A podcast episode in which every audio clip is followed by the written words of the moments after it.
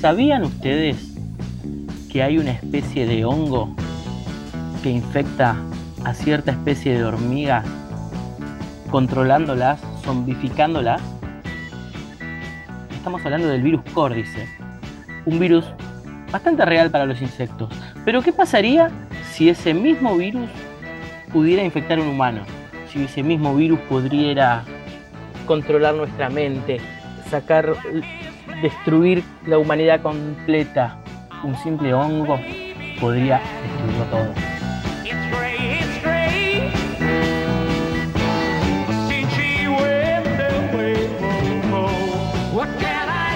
Buenos días, buenas tardes, buenas noches o a la hora que sea que estén escuchando nuestro podcast. ¿Cómo andan? Acá estoy con mi gran amiga. Yo soy Fabi Sanabria, un gusto, Fer, estar contigo aquí. Una vez más en nuestro podcast, esta vez estamos en el episodio 3, dedicado a... este gran evento que ocurrió el domingo pasado. HBO nos vuelve a traer una nueva serie, Fabi. ¿La viste? No. Qué mal. Vamos a tener que hacer otra cosa.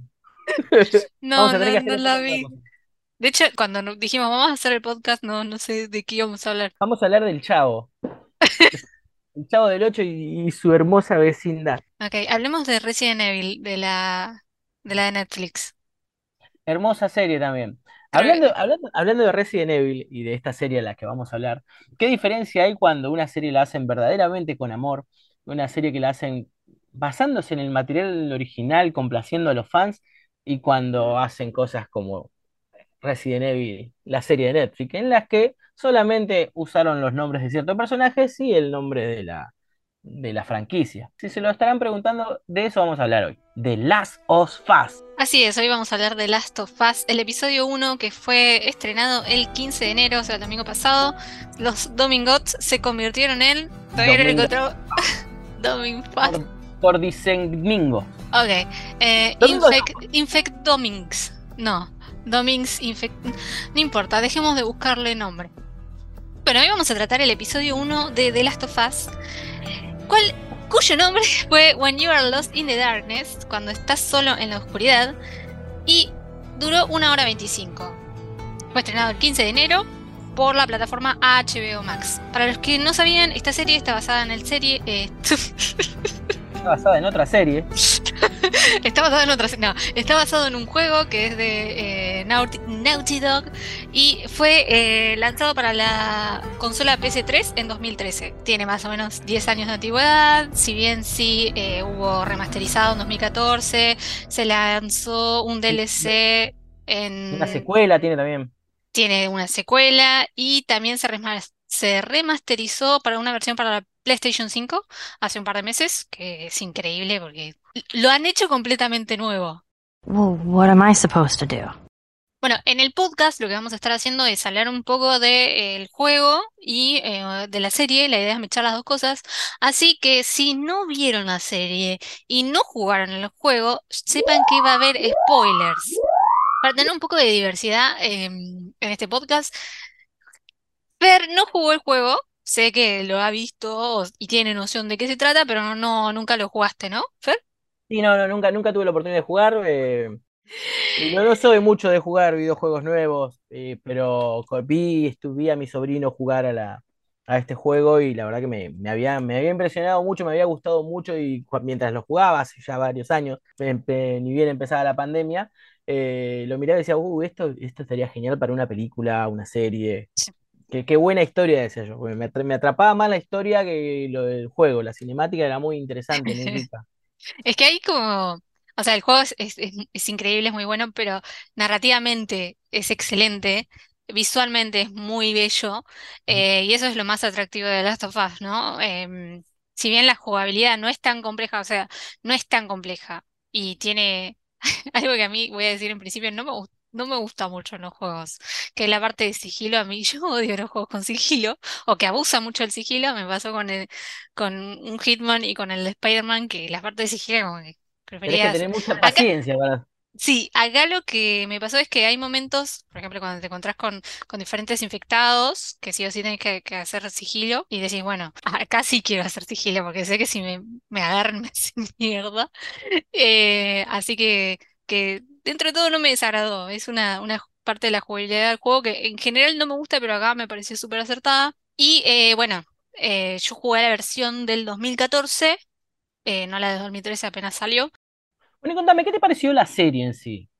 Arranca, Eh, empieza, prendés la tele, pones HBO, ves el icono de HBO encendiéndose como en el televisor. No me sale el ruido de HBO. Algo así. ¡Tatán! Ah, no, esa era otra. No, Esa era ese la es otro. parte Ese competidora. es, sí.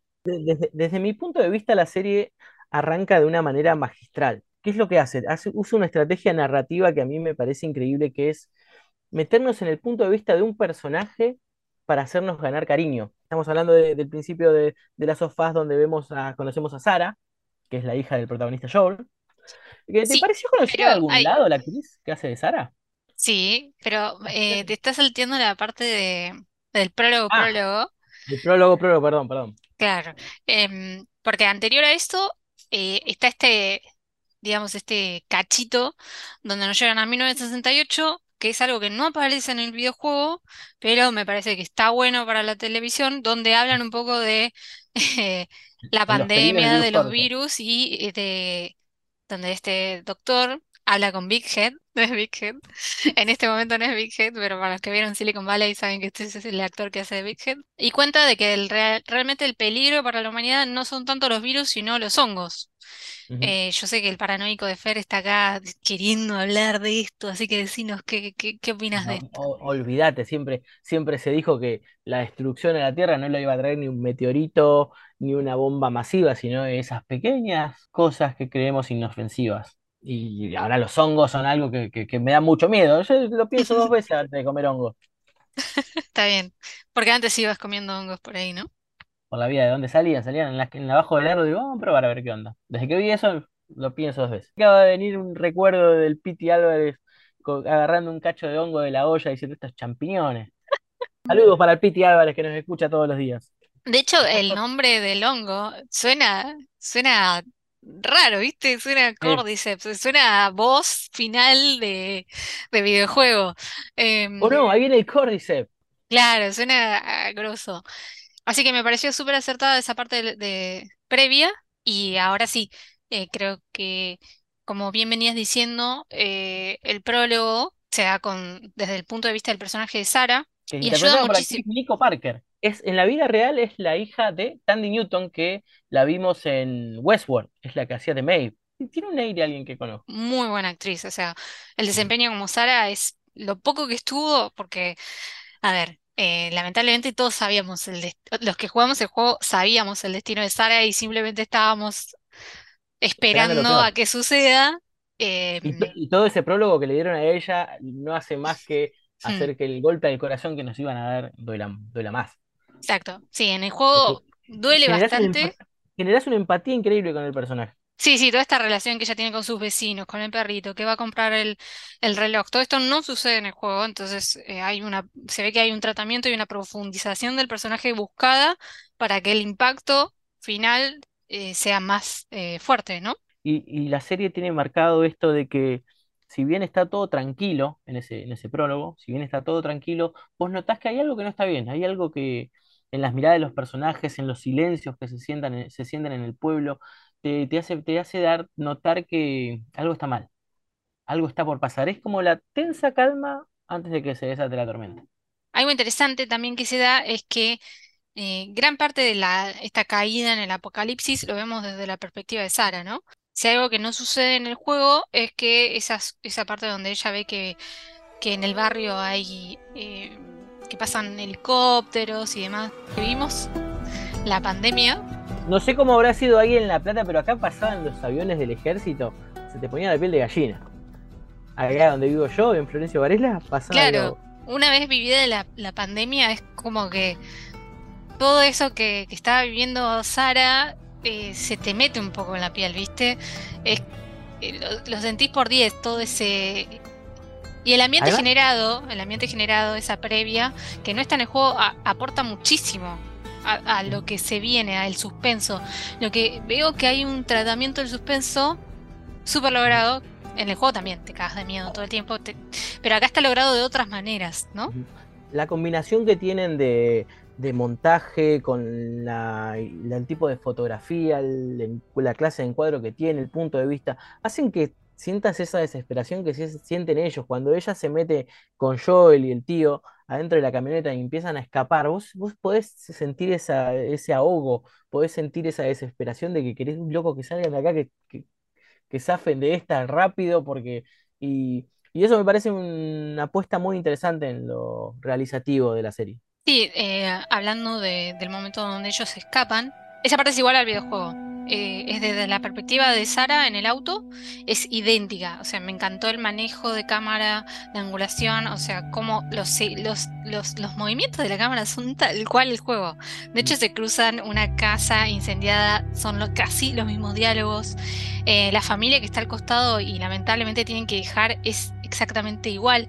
Los diálogos que Sara pregunta si es que ellos están infectados. Una de las cosas que me hizo cerrar con la serie, más allá de lo que sigue después del prólogo, es el prólogo mismo. Toda la parte del prólogo para mí es la mejor. Ya comprás la serie. ¿Ves esa escena que... ¿Cuánto dura? ¿Media hora? 15 sí, minutos, más o menos, sí. Y comprás la serie, ya desde ahí te atrapa. Es que yo creo que la comprás por este prólogo. Uh-huh. El resto está muy bien, pero el prólogo es, en este episodio número 1, ¿no? Uh-huh. Lo es todo. Sí, completamente de acuerdo. Y qué lindo, ¿viste? Porque se nota mucho cuando... Está bueno cuando los directores agarran una franquicia y deciden adaptarla fiel. Porque a mí no me gusta mucho cuando algunos agarran una obra y dicen, no, yo quiero hacer algo distinto. De hecho, como lo hizo Netflix con Resident Evil. Quiero hacer algo alejado del juego. Pero ¿por qué agarras la franquicia si no vas a querer hacer lo de la franquicia? Y es que sí, es lo que nos preguntamos. Cuando el material de origen es tan bueno, lo único que tenés que hacer es... Va Seguirlo. A ser feo lo que voy a decir, es copiarlo o mejorarlo. Y en este caso, los cambios que se hicieron fueron para mejor. Sí. No veo cambios negativos.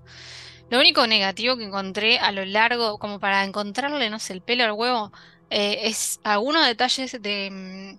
continuidad y de cortes, que bueno, por ahí los veo yo de jodida que soy, pero sí hay detalles de continuidad y de cortes que me quedé como... Tenemos el ojo muy afilado, ¿no? Sí, me daban bronca verlos. De hecho, yo estaba con mi esposa y me dice, ¿qué pasó? No, digo, el corte de ahí... Pero nos pasa a nosotros los jodidos nada más. Y después de eso terminaste viendo en la cocina, ¿no? El living. No. O quiero que alguien también note lo que acabo de ver, porque digo, no, estoy loca. ¿Viste eso? El plano con el plano A con el B no coincide. Si la iluminación hubiese sido así, por favor, retírate. Bueno, pero había cortes de continuidad donde, por ejemplo, bueno, voy a hablar de esto, pero después volvemos un poco al prólogo, donde Pascal estaba en un plano con el pañuelito y contraplano sin el pañuelo. Dale, no, me molesta ese descuido de continuidad y fueron así un par. En el prólogo también, pero... Nada, es una gran serie, no te puedes poner en rompebolas solamente porque hay problemas de continuidad o de cortes que pasan en las mejores series, no pasa nada. No, hasta ahora nadie en Game of Thrones tenían una producción de la concha de la lora y se les escapó un vaso de Starbucks en el medio de la escena. Sí, en la nefasta octava temporada. Pero bueno, continuando con el recorrido de Sara, Joel y Tommy, que es el tío de Sara, llegan a lo que vendría a ser el pueblo, qué sé yo, pero los choca un auto, me estoy confundiendo con él. Porque en el juego los choca un auto y en la serie les cae no les cae el avión, pero como que el avión cae en una parte cercana y vuela algo y se hacen pelota, justo atrás de ellos. Es increíble, es genial cuando vos viendo por la ventana el avión de atrás, cómo va cada vez más cerca, cómo el ruido, las vibraciones se van incrementando ahí donde están ellos hasta que ya ahí. Y en eso superó la serie porque la verdad, avión supera auto. Cuando ves el avión que se está precipitando decís, ay no, la pucha, ¿ahora dónde corren? Y llegan a esta escena que es de las que menos nos gustan, por lo emocional, no porque sea una mala escena, sino claramente por lo que conlleva la escena. El golpe al corazón que nos da no. Duele. Bueno, al igual que en el juego, después de sortear varios zombies, aunque en la serie es un solo zombie, se encuentran con un militar que recibe la orden de matarlos igual aunque ellos no estén infectados. Y no, porque, ante cualquier duda, porque Sara está, al estar herida en el pie, él dijo, está herida. Y bueno, hacé la mierda, me dijeron. Sí, igual iban a matar a los dos. Joel, intentando proteger a Sara, se da vuelta, pero ahí viene el momento sad, donde vemos que Joel cae, este militar intenta...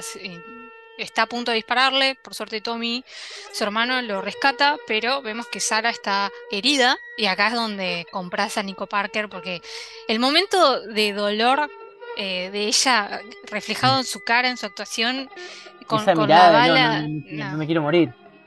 Y Joel, que es interpretado por Pedro Pascal, también estuvo increíble, momento de desgarro, muy lograda esa escena. Dolió tanto como en el juego, o más, porque fue como más crudo, porque ya lo que veníamos hablando con Fer es toda esa profundización del personaje provoca que el choque final sea incluso más doloroso. Stephen King solía decir que si querés que duela lo de un personaje o querés que el público sienta miedo por lo que le pasa al personaje, tenés que profundizar de esa manera que profundizaron ellos en la vida del personaje. Mientras más los conocemos, más nos encariñamos y más nos duele cuando les pasa algo, y más sufrimos cuando les está por pasar algo. Y acá tengo el datito que pocos sabían, es que el militar que le dispara a los Miller es el co-creador Craig Mazin, que es el co-creador de la serie junto con Neil Druckmann, pero no sé por qué él en ese momento no se lo nota, ¿no? Porque está en contraluz, con la máscara.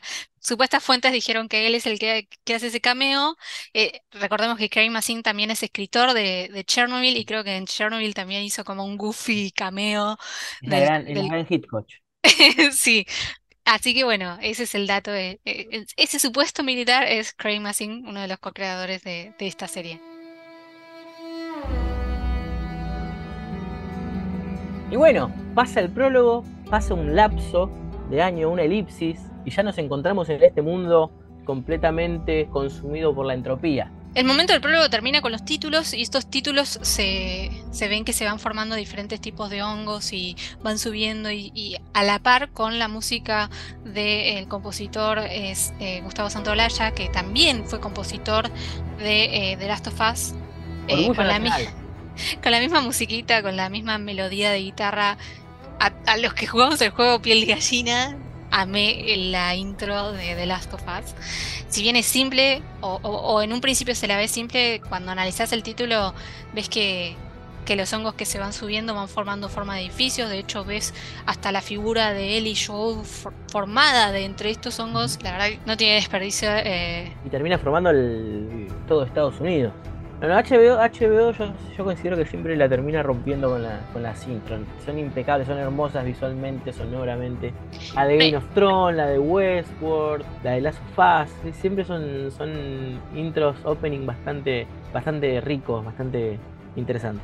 Bueno, y una vez pasados los títulos, nos enteramos que han pasado 20 años, o sea que desde 2013 hasta 2020. Nos encontramos en la actualidad. 2023.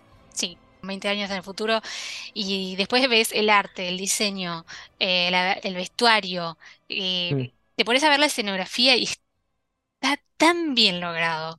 Además de la semejanza visual que puedes encontrar con el juego, viéndolo desde una perspectiva cinematográfica, lo logrado que están esos escenarios. Y en pocas escenas, en pocos minutos, lográs entender como espectador cómo funciona ese nuevo mundo. Cómo es ese nuevo orden, cómo es ese nuevo orden que se crea a raíz de la cuarentena, y nos empiezan a mostrar todo. Una de las primeras cosas que vemos es cómo están a punto de ejecutar a unos habitantes de ahí del pueblo porque violaron la cuarentena. Son cosas que, no sé si te pasó, me remitían a los primeros tiempos de la cuarentena, cuando no se podía salir y ibas derechito a las jaulas y si intentabas violar la cuarentena. De hecho, empieza de una manera inclusive más brutal que esa, porque empieza con el niño que está caminando por el bosque y llega a lo que vendría a ser Fedra, estos policías, digamos, y vos decís, uy, qué bueno, cayó con esto, bueno, le están dando, cuando ves que le están inyectando, decís, ay, la pucha, no, pibe, salí de ahí. Después vamos al triste final un poco más adelante. Un mundo Creo cruel que se terminó volviendo aún más cruel. Se nota esta necesidad de sobrevivir, de que si estás un ratito afuera, sí o sí, después sos boleta, no hay segunda chance para nada. Donde te ven síntomas de que podrías estar enfermo, también fuiste, viste que hacen esos chequeos, esos test. Es muy fuerte también ver cómo está gente donde está Joe, que están quemando esos cadáveres, que tienen el trabajo de quemar los cuerpos de los recién muertos para que no haya más pestes. Sí, bueno, y también vemos a Joel, ¿no? Un poco más demacrado, más grande. De hecho, lo vemos con una semblanza diferente, ¿no? Un poco menos animosa a la que veíamos cuando él estaba junto a Sara. 20 años no son gratuitos. Pero lo que me pareció interesante es la presentación de Tess. Tess es un personaje que aparece en el juego de The Last of Us, pero al igual que Sara, no tiene un gran desarrollo. En cambio acá, sí, vemos qué es lo que sucedió con Tess cuando tuvo este encuentro con estos malhechores o estos ladrones. En el juego directamente la ves a ella que ya está golpeada, pero acá no, ves el previo y tengo que decir que amo a Anna Thorpe. Capaz se acuerdan de ella por Fringe, ella era Olivia Dunham, pero me encanta Anna Thorpe y hace un montón que no se le veía pantalla y verla de vuelta fue, gracias, tráiganla de vuelta, ¿por qué no estaba en la tele esta mujer? Y bueno, y ver su semblanza y ver este desarrollo, mini desarrollo dentro de lo que podría haber resultado algo muy malo para ella porque estaba siendo golpeada por otras personas, la ves como ella está tranquila, intentando llevar la situación, por sobre todo intentando superar. La verdad que ahí te deja 5 minutos de test, te cuenta todo. Y sabemos que va a ser esencial para el desarrollo de la historia en ese mundo, porque esa clase de mundo cruel necesita gente dura para moverse. Something like that. Vamos al momento donde Tess se encuentra con Joel, que es muy parecido al del juego, algo que ya habíamos dicho hace un ratito, donde hablan de las baterías y se vuelve a nombrar a Tommy, que no dijimos que estaba interpretado por Gabriel Luna, y Gabriel Luna capaz se acuerdan de él por fue el último Ghost Rider, pero en Agentes de S.H.I.E.L.D. Así que no sabemos si cuenta o no cuenta. Pero bueno, él está ahí, es el último Ghost Rider. Cuenta. Además él no estuvo mal como Ghost Rider, pero bueno, creo que estuvo un poco mejor que Nicolas Cage, no quiero decir nada. Es que Nicolas Cage no actúa bien, es como que la gente le tiene cariño por ser Nicolas Cage, ni siquiera entiendo tanto por qué tanto cariño. ¿Cómo no le vas a tener cariño a Nicolas Cage? ¿Vos viste su cara? No te podés enojar con él, es como, tal cual. Actúa como el orto. Pero... Bueno, pero no estábamos hablando de actuación. ¿Para qué crees que actúe? No solo fue Ghost Rider, sino que pudo haber sido Superman. Tal cual, ¿cómo nos perdimos de ese Superman, La culpa fue de Tim Burton. Sí. Bueno, volvamos a The Last of Us. Están hablando de las baterías para salvar a Tommy y vemos por dónde va a ser todo el desarrollo de lo que tiene que ver con la trama de Joel y Tess, que es diferente a lo que, digamos, dispara en el juego. En el juego el disparador para que ellos salgan a recorrer el mundo, digamos, es que se encuentran con Marlene y nada, les dice, bueno, llevo a esta piba y les doy platita y les doy cositas. Acá el disparador es Tommy. Enriquece muchísimo más el personaje de Joel, que se ve que todavía recuerda a su hermano y es alguien que le preocupa y no es que perdió del todo sus sentimientos, ¿no? Es un buen elemento motivador para hacer que la trama avance hacia adelante. Si bien hay partes que se omiten con respecto al juego, porque el juego es muy amplio y hay partes de la jugabilidad, digamos, donde vos agarrás a Joel y vas caminando y haces cositas que claramente no pueden estar en la serie porque no sé, no vamos a manejar a Pascal. Y además todo tiene que tener un discurso y seguir una narrativa, donde sí. Joel entra a una habitación y se pone una máscara por las esporas. Entonces, eso es parte del juego, las esporas son parte del juego, pero creo que en lo que es la serie, por lo que va, no va a estar el tema de las esporas, no sé si por una cuestión de producción o porque es muy difícil meter este elemento, pero hubiese estado bueno, no sé, en algún momento que se ponga la mascarita y decir lo de las esporas, pero se entiende que sea algo complejo de adaptar. ¿Quién dice que por ahí más adelante? Hasta ahora en el juego sí apareció y acá no, eso es lo que estoy superponiendo, nada más. Creo que Muy igual ya des- debería haber aparecido, porque el momento donde Joel y Tess se encuentran con el que está aplastado contra la pared, eso también me, está en impre- juego. me impresionó mucho, me voló la cabeza ese cadáver todo Sí, completamente consumido por los hongos, sí. estampado así en la pared. Pero bueno, hay partes del interjuego donde uno maneja a Joel. Está claro que no va a ser todo igual. De hecho, hasta ahora la gran similitud del episodio 1 con el juego me llamó muchísima atención. Por eso es que se le aplaude muchísimo a este episodio porque es tan parecido. Lo poco que quedó afuera tampoco era tan relevante. Entonces, Ujú. nada, no hay nada malo para decirles. Bueno, Sí. después conocemos a Ellie. Hablemos un poco de Ellie. Ellie es Bella Ramsey, que se acordarán de ella por ser Liana Mormont, Lady Osito. la idiosita para los conocidos. Y a ver, hubo mucha controversia y me pesa el pedo igual hablar de si es ella la indicada o no. La piba está bien. Hasta ahora en el primer episodio ella se ve que está cómoda en el personaje, sacando del parecido físico que tiene a Ellie, Ah, eh, lo cual no sé por qué tiene que ser idéntica a la del claro. juego como para Igual llevar a cabo una buena actuación, me parece una huevada. los fans que se quejaban querían a Ellen Page para el personaje. Tiene 35 años y ahora es Elliot. Ya no, Claro, o ya sea, no puede está, hacer. supérenlo. Sí, porque supuestamente en algún momento, de hecho, Ellen había levantado una demanda contra Naughty Dog por el uso de su imagen, porque en el momento en que salió The Last of Us, ella estaba haciendo el personaje de, ay, no me acuerdo el nombre, pero estaba en Beyond Two Souls, que es otro videojuego donde esa sí es ella, o sea, ella hizo todos los movimientos, todo el casteo, todo. Y bueno, estos dos juegos salieron casi a la par y ella levantó una demanda contra Naughty Dog por uso de imagen. Pero bueno, por eso no hay que darle tanta bola a los fans, porque si por los fans fuera.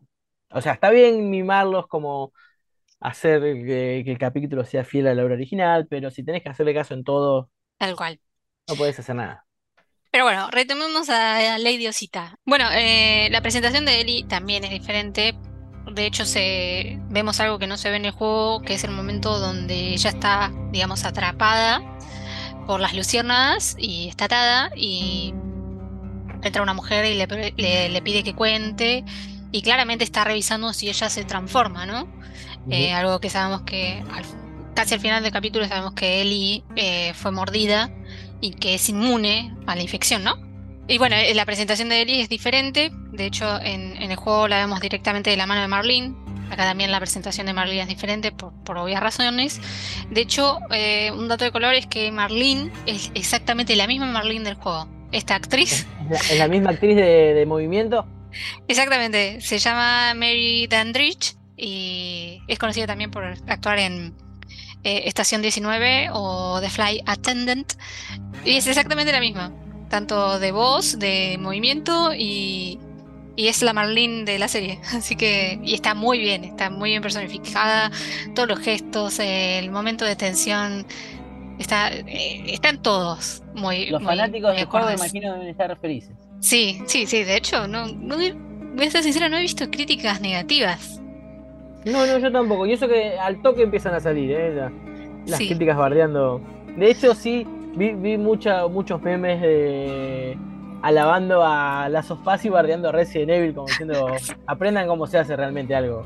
es que se hizo algo natural bardear cualquier producto de Netflix, ¿viste? Muy pocos son los que zapan. Aun cuando no tenía nada que ver No, igual se lo merecían. Se merecían el bardeo, no fue gratuito. sí, sí. Y lo que nos dan a entender en este primer encuentro entre Marlene y Ellie es que, viste que yo te había comentado de que había un DLC que se llama, que es The Last of Us Left Behind, que es un DLC que amplía más o menos en qué andaba Ellie antes de encontrarse con Joe. Y en este caso esta expansión es sobre la vida de Ellie y su relación con su amiga Riley. De hecho la nombra Marlene Ujú. porque bueno, no quiero spoilear porque esto es algo que sí o sí es del juego, pero bueno, Riley es una persona que aparece en este DLC. No quiero entrar más en detalle porque si no es un spoiler de lo que puede o no suceder con Riley o Va a de ser lo que gran pueden hablar. spoiler. Claro, y entonces dejémoslo ahí. Mejor dejémoslo en suspenso. Sí. No influye mucho en el capítulo que estamos analizando. No, pero era algo que sucedía y es algo que enriquece al personaje de Ellie, ¿no? Porque nos da un back que en un principio en el juego no teníamos. Bueno, y después tenemos el momento de tensión que tanto en la serie como en el juego la similitud es increíble, que es este momento donde ellos aceptan hacerse cargo de Ellie y llevarla, y donde tienen que escapar por estos diferentes recovecos de lo que es la ciudad. Es igual el juego, de hecho lo tenés que hacer todo en modo sigilo, y ves cómo pasan luces y vos estás ahí.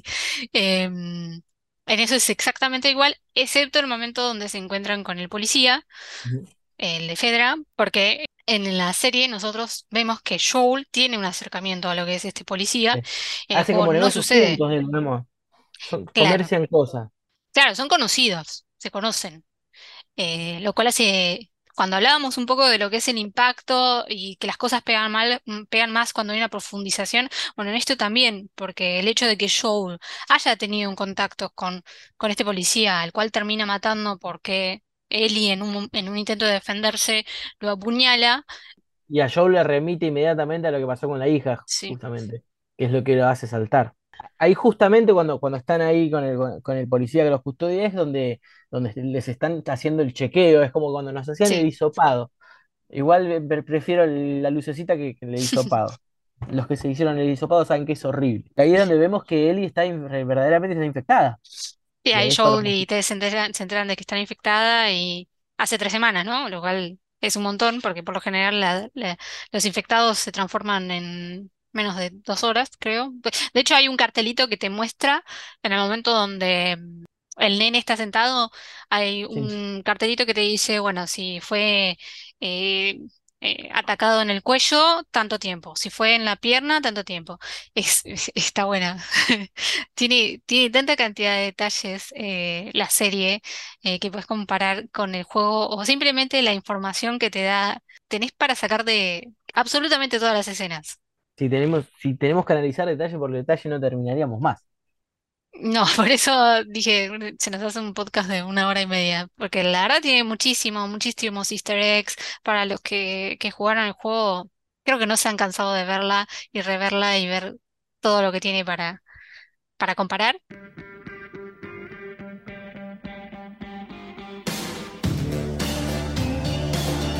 Y lo último que vemos es esta imagen de la radio que empieza a sonar la canción de los 80, lo cual nos dice que hay problemas y se viene heavy. Los analistas de este momento lo relacionan directamente con otros personajes, que son Billy Frank, que también aparecen a lo largo del juego, que creo que no aparecen ya está el tráiler de lo que va a ser el episodio 2.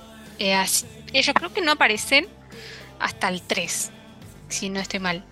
Pero bueno, puede ser que me equivoque. Ya tenemos el nombre del capítulo 2, creo que es Infected. Estamos muy ansiosos para la llegada del domingo. A nuestros domingos de hongo. ¿Domingongo? No, dejemos de buscarle. ¡Domingongo! ¡Domingongo está buena! Ya vas a ver que lo voy a instaurar en el internet. ¿La pasaste bien, Fer?